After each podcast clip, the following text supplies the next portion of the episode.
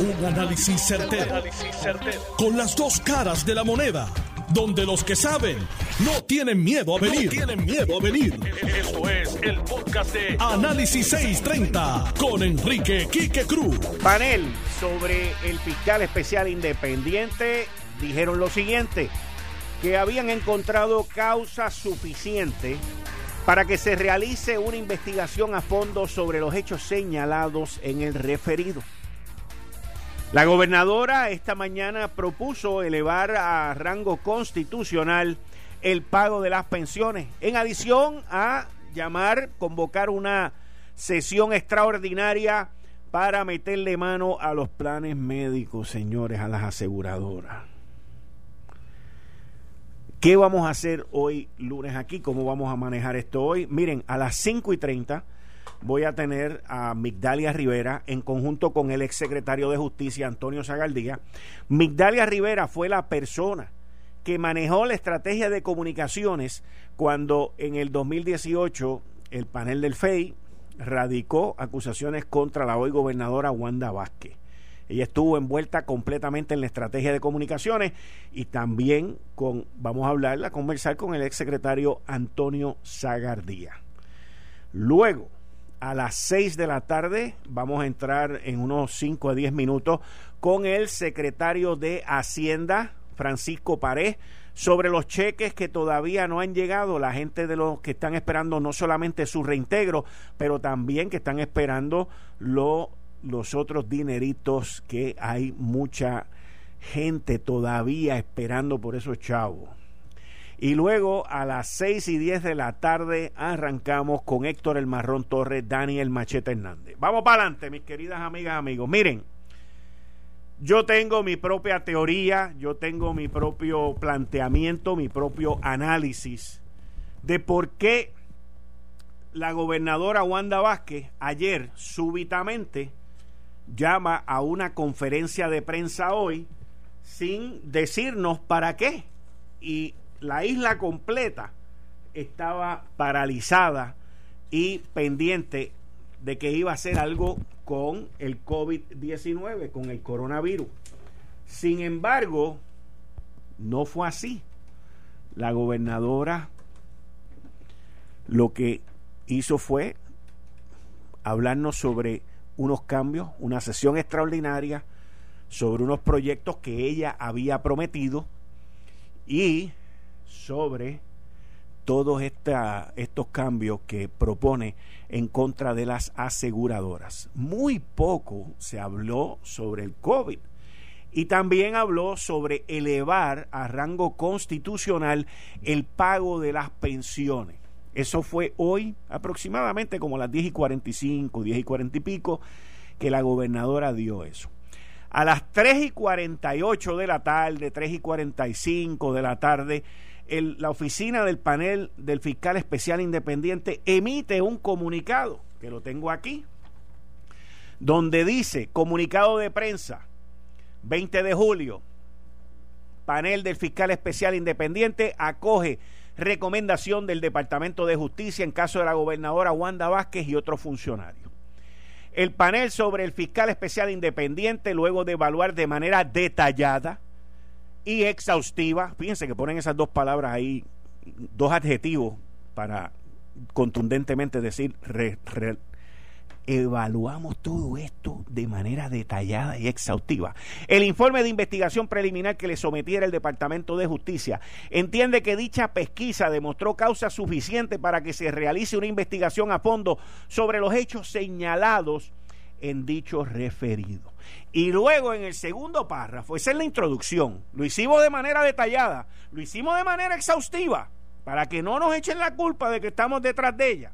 Y luego en el segundo párrafo remachan ahí, pácata, y dicen, la determinación del panel consignada en una resolución indica que evalúe el informe de investigación preliminar suscrito, escuchen esto, por la directora de la División de Integridad Pública y Asuntos del Contralor, la fiscal de distrito Phoebe Isales Forsyth y por el fiscal auxiliar Pedro Tomás Berríos Lara Dicho informe también fue refrendado por la entonces secretaria de Justicia, licenciada Denise Longo Quiñones. O sea, en el segundo párrafo te dicen, no solamente lo hicimos exhaustivamente, no solamente lo hicimos detalladamente, sino que esto viene del Departamento de Justicia, en donde la ex secretaria de Justicia dijo que sí, y la jefa de Integridad Pública dijo que sí, y el fiscal auxiliar del Departamento de Justicia dijeron que sí. O sea, esos son los tres testigos principales de la oficina del fiscal especial independiente. Ahora, yo me pongo a ver el comunicado. Me pongo a analizar entonces el llamado a una conferencia de prensa ayer domingo de manera completamente atípica. En una hora completamente atípica también. Por la mañana. La gobernadora nunca ha hecho conferencias de prensa ni para el COVID, ni para el Robin, ni para nada. Por la mañana. Y entonces, pues me pongo a hacer mis llamadas y digo, le llamo a par de personas que saben de este procedimiento. Y le digo, vengan acá, el panel del fiscal especial independiente, antes de emitir un comunicado y dejarle saber al pueblo de Puerto Rico lo que van a hacer, tienen la cortesía de notificarle por escrito a quienes van a investigar. Y la contestación que recibí fue que sí, que antes de hacerlo público le dejan saber a quienes van a investigar que esto viene por ahí. Porque entonces yo pienso, esto soy yo pensando y analizando aquí, que, que esto, como iba a salir hoy, después de las 3 de la tarde, entiendo que motivó a que Fortaleza de manera expedita contrarrestara un poco, mitigar un poco el daño y, llamaran a una conferencia de prensa a las 10 y 30 de la mañana sin decir para qué. Manteniendo a la isla completa en expectativa, sin decir el tema, sin decir la razón ni la motivación para anunciar algo un domingo y dejar a todo el mundo en espera hasta las diez y media de la mañana. Usualmente estas conferencias de prensa son a las cuatro y media, a las cinco de la tarde, a las cinco y media, cuando empiezan un poquito de destiempo, pero nunca son anunciadas un domingo por un lunes por la mañana. Y yo entiendo que la estrategia fue mitigar esto, mitigar el daño que este anuncio por parte de la oficina del fiscal especial independiente iba a crear en la gobernadora, el primer gobernante que es referido a un FEI y que es investigado ahora por un FEI, investigado por un FEI, estando en oficina.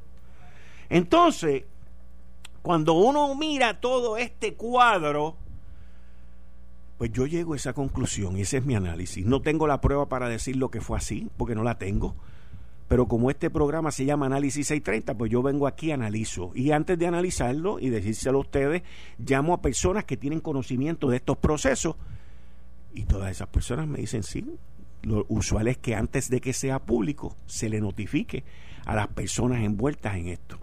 Y una notificación de 24 horas o de 48 horas o una notificación que haya sido el viernes, el viernes, dándole un espacio de 72 horas, para ver de qué manera contrarrestaban esto. Yo no dudo ya de que esto fue parte de lo que ocurrió hoy. La gobernadora, de manera muy astuta, su eh, grupo de trabajo e inteligente, el domingo anunciaron esto, no dijeron de qué, y muchas de las medidas que ella anuncia son medidas que son llamativas para el pueblo de Puerto Rico. Eso de las aseguradoras, eso es algo que miren, yo me puse de atrás a mirar eso la gobernadora lo anunció el 19 de junio, hace más de un mes, hace exactamente 31 días, señores. Y sabíamos, porque ella no los había dicho, de que la sesión extraordinaria iba a estar basada principalmente en eso, en los planes médicos, en las aseguradoras. Y la gobernadora hoy fue bien agresiva contra las aseguradoras. Pero también incluyó otra variedad de temas, como el tema de las pensiones. Eso tiene que ver con los funcionarios públicos. Eso tiene que ver con un caudal de gente que usualmente participan en los eventos electorales. No estoy diciendo que haya sido por eso, pero hay una gama de temas en esto que tienen que ver con la protección a la gente, la protección a la salud, la protección a las pensiones. Y ahí es donde todo esto, de momento, cuando a las 3 y 48 sale esta noticia, yo vengo y digo, lo tenían que saber. Y ahí es donde llamo a par de exfiscales y les pregunto. Me dicen, sí, se le notifica para que no los coja de sorpresa. Tiene que tener esa deferencia y máxime con el gobernante. Así que mi teoría, mi análisis es que con mucha probabilidad desde el viernes en la tarde ya se había notificado y ahí empezó todo este caudal de movimiento para llamar esta conferencia de prensa donde la gobernadora dio unas noticias muy favorables para la gran mayoría del pueblo, dio unas noticias, unos movimientos legislativos muy favorables para los pensionados de Puerto Rico, aunque la Junta de Supervisión Fiscal haya decidido quedarse callada y no, no hablar al respecto. Que es mejor si están callados que si comentan algo. Pero la pregunta que yo me hago hoy, lunes 20 de julio, a las 5 y 17 de la tarde, ¿cuál va a ser la primera plana de los periódicos mañana? ¿Va a ser la conferencia de prensa de la gobernadora? ¿O va a ser la recomendación de investigar a la gobernadora y a otro funcionario? Hay que ver cómo se van a comportar los periódicos. Para ellos, ¿qué va a ser más importante? Porque yo entiendo que lo más duro y lo más importante es el referido. Y cuando sale ese referido, temprano en la tarde, para que los medios lo cubran, lo publiquen y lo descarguen, es impactante. Y con mucha probabilidad borra todo lo demás o lo convierte en un segundo plano. Yo no sé, porque eso le toca a los editores que son los que deciden qué va a ser la primera plana. Tratarán de balancearlo para, mira, no quedar mal ni con uno ni con el otro. Tampoco sé. Pero esto, mis queridas amigas, amigos, lleva a otra estrategia adicional. Esto significa que la gobernadora tiene que contratar un equipo legal. Esto significa que la gobernadora también tiene otro peso más sobre ella de camino a una primaria. Esto significa que el tema de la primaria ahora no va a estar solo. El referido va a andar con ella. Y esto significa que la cuesta se empina más todavía. La estrategia de la gobernadora será la misma que utilizó en el referido anterior cuando ella era secretaria de justicia.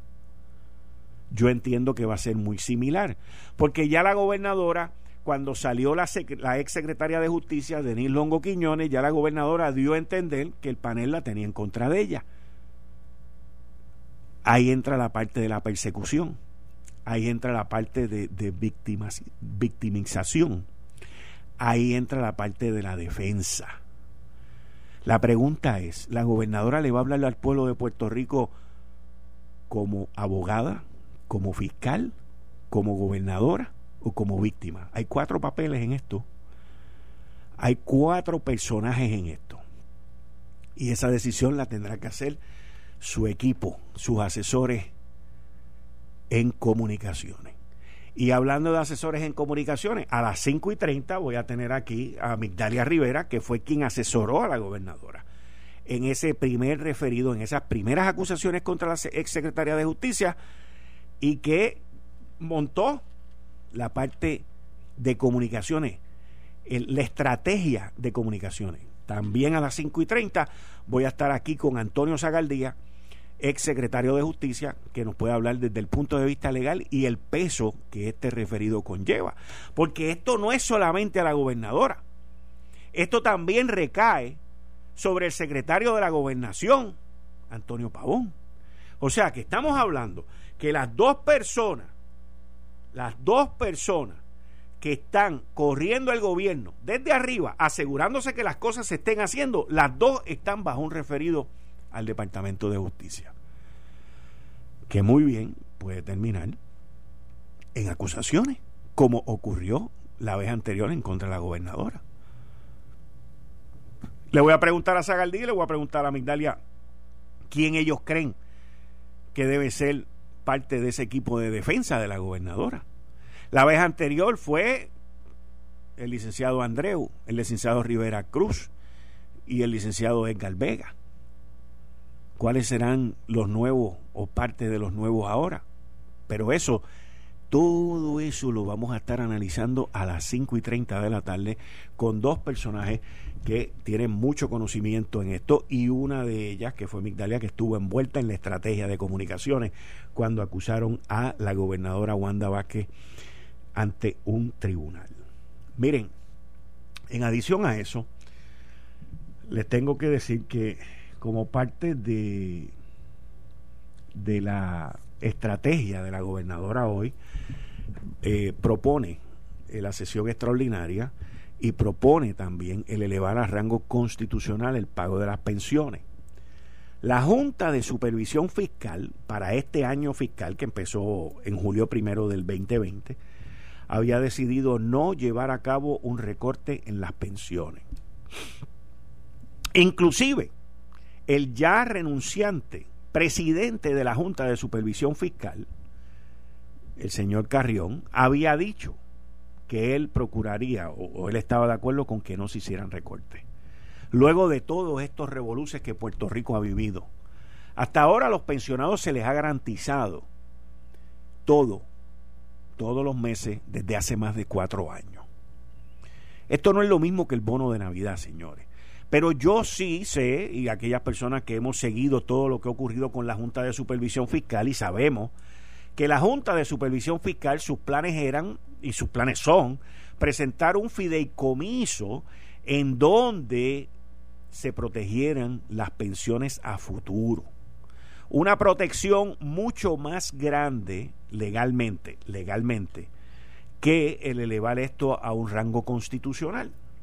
Y, y, digo mucho más grande porque lamentablemente en el pasado, en el pasado, se tomaron acciones donde se violentó la constitución de Puerto Rico y no se pagaron los bonos de obligaciones generales. Es más, los bonos de obligaciones generales, que por ahí se, se, se conocen como GOs, esos bonos, señores, esos bonos están en la Constitución desde 1952, que eso dice la Constitución, que hay que pagarlo por encima de los salarios de nadie.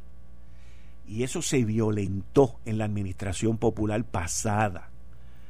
Mi pregunta es, ¿qué cambio hace que lo lleven a rango constitucional si puede venir un gobernante a hacer lo que le dé la gana, sin que lo metan preso, sin que lo acusen por violentar la constitución? Y ahí es donde entra esta, este pulseo entre la parte de referéndum y la parte de lo que quiere hacer la Junta. La diferencia con la Junta es que todavía no sabemos si la Junta iba a proponer un recorte o que no hubiese recorte. Porque de la manera en que la Junta propone, propone el hacer este fideicomiso, protege las comisiones en, en la eventualidad de que haya otra quiebra más adelante después que salgamos de esta. Todo esto, mis queridas amigas y amigos, son situaciones que han surgido hoy, lunes. Hoy es 20. Estamos exactamente a 19 o a 20 días para las primarias, como usted le dé la gana contarlo. O son 19 días o son 20 días, pero estamos ahí al ladito. Esto explota un lunes. Esto va a cubrir la semana completa. Esta es la comidilla, el referido. Los populares, por ahí vi un tuit que envió Jesús Manuel Ortiz de la Cámara de Representantes, que está retando a Tatito por si ellos ganan la Cámara, él ser presidente de la Cámara, quien hace como 10 días atrás endosó la candidatura de Charlie Delgado. Ay, bendito, y todavía no les hablo del lío este de Charlie Batia y los religiosos y todo ese revolú que se formó. Pero la realidad de todo esto es, ¿qué van a hacer los populares? Para que esto lleve, eh, para que esto llegue a ser una propuesta, un referéndum, ambas cámaras legislativas tienen tres cuartas partes, tienen que votar a favor de eso. Los populares se van a inhibir, los populares no van a votar por eso. Políticamente les tengo que decir que la movida, políticamente les tengo que decir que la movida es magistral, porque pone a los populares ahora en jaque. ¿Qué van a hacer? Van a decir, no, eso está mal, eso no debería ser así. Los mismos que dejaron de pagar los bonos de obligaciones generales. Esto está lindo para el análisis pero lindo, lindo, lindo. Eh, estás escuchando el podcast de Noti1. Análisis 630 con Enrique Quique Cruz. 5 y 32 de la tarde de hoy, lunes 20 de julio del 2020. Tú estás escuchando Análisis 630. Yo soy Enrique Quique Cruz y estoy aquí de lunes a viernes de 5 a 7, ya en línea telefónica tengo al licenciado Antonio Zagaldía y a Migdalia Rivera que van a estar conmigo ahora. Vamos para allá. Buenas tardes. ¿No? Buenas tardes. Buenas tardes. Se cayeron las llamadas. Se cayeron las dos llamadas. Bueno, ya mismo la tecnología ya mismo nos va a ayudar un poquito con esto y vamos a estar con, con Migdalia y con Antonio Zagaldía en el análisis de todo esto que arrancó hoy, 20 eh, de julio del 2020. El comunicado de prensa que sacó la oficina del panel de fiscal especial independiente eh, también eh, nos deja saber a quienes no van a investigar y a quienes van a investigar. Dice que los otros funcionarios que serán investigados son Antonio L. Pavón Valle, Surima Quiñones Suárez, José Agalar Zavalga, María Teresa Sayas Yerbolini y Evelyn Vázquez Nieves, la senadora Evelyn Vázquez Nieves. En cuanto al senador Nelson Cruz Santiago y el señor Peter Müller Maldonado, el panel determinó el archivo del caso. El panel designó para esta investigación como fiscal especial independiente a la licenciada Leticia Pavón Ortiz y al licenciado Miguel A. Colón Ortiz, fiscal delegado. El panel manifestó que las expresiones contenidas en este comunicado de prensa serán las únicas que emitirá el organismo sobre este caso. Así que, buenas tardes.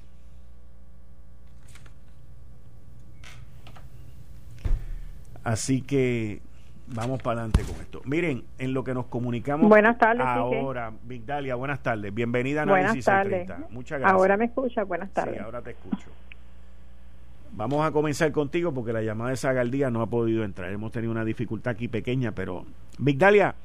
Eh, buenas tardes. Buenas tardes. Eh, tú, la vez anterior que refirieron en aquel momento, era la secretaria de Justicia, Wanda Vázquez, y la refirieron ante el panel del FEI y el FEI decidió acusarla. Tú estuviste trabajando con ella en la estrategia de comunicaciones. Eh, eso es así, en, aquel caso que se llevó a cabo. Zagaldía, ¿ya estás ahí? Sí, eso es correcto. Saludos, Quique, y saludos a Migdalia. Muy bien. Saludos, saludos. Ok, Tony, estoy empezando con Migdalia desde el punto de vista de comunicaciones, porque ella estuvo, claro. ella estuvo con la gobernadora, en aquel momento secretaria de Justicia. Migdalia, la estrategia en aquel momento? Bueno, Quique, eh, sobre el caso de hoy, te voy a hablar del de hoy, eh, relacionando, relacionándolo con el anterior.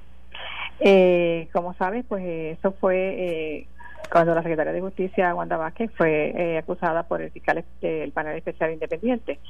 la estrategia de lo que se anunció hoy comienza hoy, Quique, porque vuelve al equipo legal y, y, junto con el, el equipo político. Eso va de la mano. Explícame cómo envuelve al equipo legal. Bueno, envuelve al equipo legal. De hecho, yo le, le voy a recomendar por este foro a mi amiga eh, Wanda que esta vez eh, enmiende los errores que cometió la primera vez y que desde ahora eh, se reúna con sus estrategas primero, que no se apresure a hacer unas expresiones públicas, porque la primera vez aquí que recuerdo que muchas de las expresiones que hizo eh, la gobernadora Wanda Vázquez, la hoy gobernadora Wanda Vázquez en aquella ocasión secretaria de Justicia, cuando reaccionó por primera vez a, la intención de erradicarle eh, el caso, ¿verdad? Ella reaccionó con emoción Y luego esas expresiones que ella eh, vertió para el público se usaron por se usó por los fiscales en contra de ella en su caso. O sea, por lo tanto, es importante que la estrategia que comienza hoy envuelva a su equipo legal y al equipo político en este caso, porque en aquel momento ella no era política ni candidata, ahora sí. Y yendo a la pregunta que me hiciste originalmente sobre la estrategia que se hizo en aquella ocasión, en aquella ocasión se trataba de una funcionaria de alto nivel que era para según se proyectó públicamente y fue el mensaje que se quiso llevar y el mensaje que caló ante la opinión pública, que era eh, lo que se pretendía, ¿no? En aquel momento cuando se hizo la estrategia por parte, ¿verdad? Aunque era una realidad basada en, los hechos, se hacen las estrategias. Pues en aquel momento se trataba de una funcionaria de alto nivel, era víctima de las intrigas y las artimañas políticas, pero también era madre y defendió el derecho que le asistía a su hija que fue en aquel momento víctima del crimen. Aquello envolvió la estrategia legal y mediática que iban de la mano, pero en aquel momento, Quique, ella no era política ni era candidata, era una funcionaria pública. En este momento, eh, la, ¿verdad? el escenario es otro, porque ella es política y es candidata. No sé si esta vez esa va a ser la alegación o va a ser la defensa pública que eventualmente, ¿verdad? Y finalmente decidirá adoptar la gobernadora junto con su equipo legal, que de hecho el equipo legal tiene que ser un equipo eh, legal privado ya que eh, en aquella ocasión también fue un equipo legal privado. Entiendo que no pueden utilizar eh, abogados del gobierno para defender este tipo de casos. Así que no sé si en este momento ellos van a irse por la misma eh, por la misma estrategia, porque es una realidad de que la relación que ha tenido siempre la hoy gobernadora, antes secretaria de Justicia, con el panel y con la, la jefa del panel, Nidia Coto, ha sido una muy hostil. Así que la gobernadora tiene que convencer, si esa fuese la estrategia, tiene que convencer a los seguidores de que a sus seguidores, a los seguidores del PNP que van rumbo hacia una primaria, de que esta vez ella es nuevamente víctima, pero esta vez de la exsecretaria de Justicia, Denis Longo y sus fiscales, y de Nidia Coto otra vez, y los jueces del FEI. Así que yo creo que la estrategia que ella vaya a elaborar ahora debe incluir la selección cuidadosa de los abogados, porque esta vez yo entiendo, que contrario a la primera vez, a la vez pasada, que los abogados que seleccione tienen que ser más PNP que de don Luis Ferré.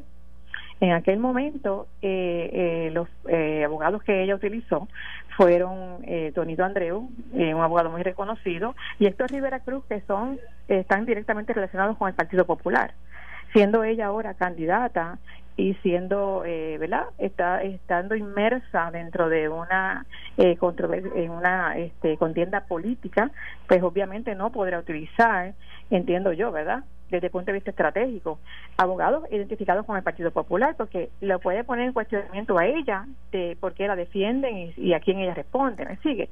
Así que desde en ese punto de vista me parece que vamos a ver este un cambio de en su equipo legal más identificado con el Partido Nuevo Progresista y este también vamos a ver eh, la estrategia que finalmente ese grupo de abogados y estrategas de medios van a seleccionar para este eh, combatir verdad eh, públicamente estas alegaciones contra la gobernadora Zagalía, tú fuiste secretario de justicia ¿cómo tú ves esto desde un punto de vista de un gobernante de camino a una primaria desde el punto de vista legal?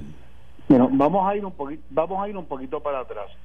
Wanda Vázquez sabía, y lo digo yo, eh, mi opinión, de que esto iba a pasar. Hoy. Fíjate cuando, eh, sí, no necesariamente hoy, pero que iba a pasar porque estas notificaciones se hacen el mismo día que se hace el referido. Por eso lo explico más tardecito. Cuando ella despide a la secretaria de Justicia, Denise Longo, fíjate que ella hace unas expresiones nuevamente en contra del panel. Ajá y ella le dijo al pueblo que el panel, si, si de alguna manera ustedes entienden que se pueden eh, rehabilitar, que son capaces, y yo creo que ella estaba ya preparándose para que el panel, oye, si tú quieres que un panel te trate bien, o justamente tú le haces imputaciones al panel desde hace dos semanas y hablas mal del panel, Pues por lo tanto, ella estaba apostando que el panel, que fueron dos jueces, la juez Gris Rivera de Martínez se inhibió, votaron hoy este Rubén Vélez Torres, que fue fiscal del distrito de Arecibo, y la presidenta Nidia Coto Vives. Y Gris Rivera se inhibió, pero como son tres, con dos en mayoría. Eh, desde el punto de, por lo tanto, esto que iba a pasar hoy, que ella se entera hoy formalmente, porque cuando se va a hacer un referido público, el panel mandan unos agentes para que se notifique personalmente a las personas que van a ser objeto de la designación del FEI y tan pronto se les certifica el panel, ya todos están debidamente notificados, entonces se hace público. Si Fortaleza sabía de antemano eh, de que eso iba a pasar hoy, yo no lo sé. Mi teoría, mi, teoría y mi análisis es que sí, porque llamé a un par de personas que conocen el mm. proceso, eh, como tú, y, me, y yo le, mi pregunta fue la siguiente. Mi pregunta fue la siguiente. Ven acá. Eh, el panel le notifica a las personas que le van a investigar con, ante la, con antemano. Y me dicen sí. Sí. bueno, me dijeron, me, dijeron que sí antes de hacerlo público. No, no, no, ah, bueno, pero antes de hacerlo público sí, que pues, es hoy. Sí. Pues ese es mi punto, ese es mi punto. Sí, pero no es fin de semana. Bueno, es que esa parte, esa parte no la sabemos, Agaldía, porque es que a mí me extraña, a mí me extraña que de momento Auros de Blue Fortaleza diga el domingo, mañana lunes voy a hacer una conferencia a las diez y media, no dice el tema, no dice nada, y lo que lo que anuncian son un montón de medidas ahí bien interesantes y bien buenas. O sea, ¿quién no ha tenido un problema con un plan de seguro? ¿Quién no, ¿Qué pensionado no está asustado porque la pensión no le va a llegar? Y de momento todo como que cae en su sitio. En adición, en adición a que la gobernadora nunca ha hecho este tipo de conferencias de prensa a las diez y media de la mañana un lunes. Fortaleza sabía que eh, de algún en algún momento el panel iba a notificar la designación de un FEI. Y, normalmente estas cosas ocurren o viernes o a principios de semana. Correcto. Y yo creo que ellos apostaron a que esto estaba por caer. Eh, siempre, oye, si Fortaleza no tiene fuente de información, pues están bien mal. bueno, fíjate que Fortaleza tuvo, fíjate que Fortaleza también tuvo fuente de información cuando le pidieron a, a Denise Longo Quiñones la renuncia a las 2 de la tarde. ¿Eh? Pues claro. Y, eso también fue eh, información suministrada. Ahora, desde el punto de vista político, y yo sé, y yo le voy a hacer un, un yo creo que el panel tiene la obligación de informarle al país de qué se trata la investigación sobre Wanda Vázquez y los demás, especialmente sobre Wanda Vázquez. Y que antes yo hice referidos al panel y yo en la carta que le notificaba al referido como secretario de justicia le informaba de qué se trataba, qué delitos se habían preliminarmente identificados y se los notificaba. Pero esto es peor, el, el PNP es quien más le ha dado poder al panel. Y lo digo por nombre y apellido. Luis Fortuño, que las enmiendas que hizo al panel le dio un poder que ha convertido el panel en una gestapo. En una gestapo que tiene más poder que un secretario de justicia de Puerto Rico. Antes que eh, sacaran esto de la ley, había una obligación del secretario de decirle al referido los delitos que preliminarmente se habían identificado y le decía uno en la carta, y tiene tantos días para que usted le demuestre al panel por qué no se debe designar un FEI. Pero estas interpretaciones de ser cosas sin para que la gente especule es bien nocivo. Pero te voy a hacer una pregunta, Zagaldía, te voy a hacer una pregunta en ese punto en específico. ¿La defensa de la gobernadora podría levantar ese punto y llevarlo a los tribunales? ¿Cuál de ellos, El que tú acabas de decir ahora de los poderes que tienen. Bueno, cuando uno se defiende, uno se defiende con todas las herramientas. Exacto. ellos pueden mandar una carta al panel. Eh, claro, el panel va a decir, ya el caso salió del panel, ahora está en el FEI, lo van a decir. Si yo te aseguro, tú le mandas una carta a al panel haciendo un reclamo, el panel te va a contestar con estas palabras. Este caso ya fue referido a un FEI, cualquier petición tiene que hacerse los fiscales independientes que son Miguel Colón y Leticia Pagón. ya no está en manos del panel, pero el pero siempre el panel, que es quien supervisa a los fiscales independientes, yo creo que esto es un asunto neurálgico. Aquí se está jugando, aquí se puede afectar el derecho al voto en una primaria. Aquí se puede ocasionar que electores en medio de especulaciones o voten porque piensen que es una vendetta eh, en contra de Wanda Vázquez o que no se quieren arriesgar, que si ella gana la primaria, después el FEI radica acusaciones y te, se tenga un escenario donde la candidata a gobernador del PNP está acusada en los tribunales. Y repiten lo de Aníbal Acevedo Vilán. Así que aquí estamos hablando de un asunto histórico neurálgico que puede afectar el derecho al voto, que es un derecho que tienen los electores para que cuando emitan el voto en una primaria estén debidamente notificados. ¿Por qué? Porque puede que esto eh, establezca eh, que Wanda Vázquez va a ser la candidata, porque aquí hay, mucha gente que piensa aquí que ah, esto es otra vendetta, y ella lo advirtió que, lo, que le iban a hacer una vendetta, y como no la pudieron, a, como aquella vez no le pudieron probar el caso, se quedaron dados porque ella les, cuestionó, y fíjate que ella lo dijo eh, previamente que esto podía pasar, y políticamente eh, se va a afectar. Yo sé que el presidente del Senado nada debe estar muy contento con esto que está pasando hoy tampoco. Pero como yo, di, yo he dicho públicamente y lo repito, populares y PNP, chúpense en el panel porque ustedes le dieron ese poder. Ahora, hay que ser, hay que ser justo. Ahora, Zagaldía, hay que ser justo con una cosa. Los extremos son malos. Y el Partido Popular y el Partido Popular Democrático, con la presidencia de Eduardo Batia anterior en el cuatrenio pasado, plantearon la idea de eliminar el panel. Nadie se ha atrevido, Quique, ni García Padilla, ni Ricardo Rosselló, ni, ni, ni Luis Fortuño menos. Eh, y nadie se ha atrevido. De hecho, se habló de eso, eh, claro. se habló de eso después del caso de Wanda Vázquez, que el panel del FEI iba a sufrir cambios, y creo que no se ha visto ninguno.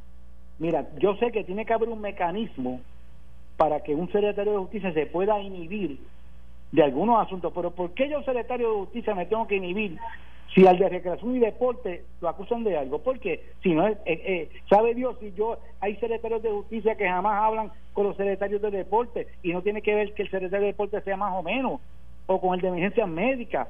Entonces aquí se ha dado una impresión que el secretario de justicia no puede investigar a nadie del gobierno porque va a chanchullar el caso. Yo puedo entender en la figura del gobernador, que es su jefe político. Ahora, eh, yo puedo, yo, ah. le pregunto a los dos desde el punto de vista del gobierno. Aquí dos de las figuras más importantes del Ejecutivo, la gobernante y el secretario de la gobernación, han sido referidos. ¿Qué peso anímicamente recae sobre esos dos funcionarios para que el gobierno siga funcionando y en medio de, de una campaña? Y, el de Estado, el de Estado está referido también. El de Estado está referido con lo de Ponce también. Con lo de Ponce también. Eso es correcto. Migdalia. Bueno, Quique, yo creo que ya hemos tenido un precedente con relación al funcionamiento del gobierno con una persona eh, al mando del país acusada, que fue el caso de Aníbal Acevedo Vila. En aquel momento Aníbal eh, decidió defenderse eh, de todas las acusaciones que ¿verdad? hacían en su contra, pero el gobierno, pues, de la medida que pudo, ¿verdad?, siguió funcionando. Es cierto que esto acapara eh, la atención pública y va a dividir la, ¿verdad? La, opinión pública y el, énfasis que le da la prensa en los temas. Ahora, además del tema de gobierno y la política, la campaña y la, eh, la próxima primaria y demás, también vamos a ver que va a emerger este tema y va a ser consistente de aquí hasta las elecciones. ¿Por qué? Porque, porque esto es una investigación, pero no sabemos en qué termine si finalmente antes de las elecciones se radique un caso o se desestime, decidan que no va a haber nada. Pues todo eso va a, eh, eh, tiene incide en el resultado posiblemente de, una elección. Mira, hay, hay, hay partidos que en la historia deciden subsistir subsisten eh, y, tratan de ampliar su horizonte. Tal parece, me puedo equivocar, ojalá que yo me equivoque, que el PNP ha decidido una autodestrucción, eh, porque no conozco un cuatrenio donde haya habido mayor autodestrucción de un gobierno. Aquí prácticamente, aquí se ha referido a todo el mundo en este país. Yo creo que yo voy por la avenida y le toco bocina a una persona y le digo, ven acá, ¿usted lo refirieron de alguna manera también por algo en este momento? Todo el mundo está referido. Entonces, y yo digo, ahora mismo, esto crea una división. Si tú abres las líneas, Quique, 10, 5, 2, 3 minutos, vas a ver muchos diciendo que esto es una vendetta en contra de la gobernadora, que la quieren sacar del puesto, eh, que van a atacar a la gente de Pierluisi, otros van a decir no, eh, Wanda Vázquez ha cometido muchos actos de, de mentirle al país, esto ya se lo buscó, y, y son del mismo PNP, y los populares van a decir, dame popcorn que esto está lo más bueno, esto me gusta lo que está pasando. Así que yo no sé cómo esto se va a manejar, yo quisiera eh, ver si ya el presidente del Senado dijo las buenas tardes en las redes sociales eh, o va a hacer ah. algún tipo de expresión. Eh, Pedro Pierluisi tendrá que hacer una expresión pública también, pero yo creo que en, el, en el análisis amplio de lo que ha pasado, ya Wanda Vázquez ha dicho, miren, si esto ya me lo hicieron en el pasado y ya me lo hicieron y el tribunal no validó el caso que hubo del FEI contra mí y yo he sido atacada por el panel, lo quieren hacer ahora antes de la primaria porque me tienen miedo y me quieren cegar de la papeleta, me quieren tratar de la papeleta y puede poner eso como una víctima de un organismo que ella va a decir, si ya me lo hicieron una vez, que me lo hagan es lo mismo. Y, y Tony, una, un beneficio que tuvimos en aquel momento a la hora de hacer la estrategia es que sabíamos por dónde venían eh, las imputaciones. Eh, que se trataba de la participación de la Secretaria de Justicia en una reunión donde se atendían asuntos que tenían que ver con el caso de su hija que había sido víctima del crimen. En este, y eso nos permitió, obviamente, también enfocar la estrategia hacia esa, en esa dirección y combinarla. En este caso, pues me imagino que ella y la estrategia será este, toda enfocada en, en, la, en la alegación de que ella es víctima, ¿verdad? En este momento la persecución de estas personas. ¿Me estás oyendo? Sí, te estoy escuchando. Ah, que es víctima de la persecución de, de, de, estas personas porque eh, creo que se todavía Ay, ay, ay, ay, ay. Hello, ¿me escuchas? sí, dime, dime. Sí, porque no creo que se conozca todavía públicamente cuáles son las imputaciones en esta ocasión. En ese sentido, restringe un poco a los estrategas este, enfocar su estrategia hacia los, las, las alegaciones porque no se conocen. Te pregunto, mañana en los principales periódicos de la isla, ¿cuál noticia? Mira aquí que espérate, Tony, espérate, no te me vayas, Tony, no te me ah, vayas. no te me vayas, espérate. Eh, dime tú primero, Tony.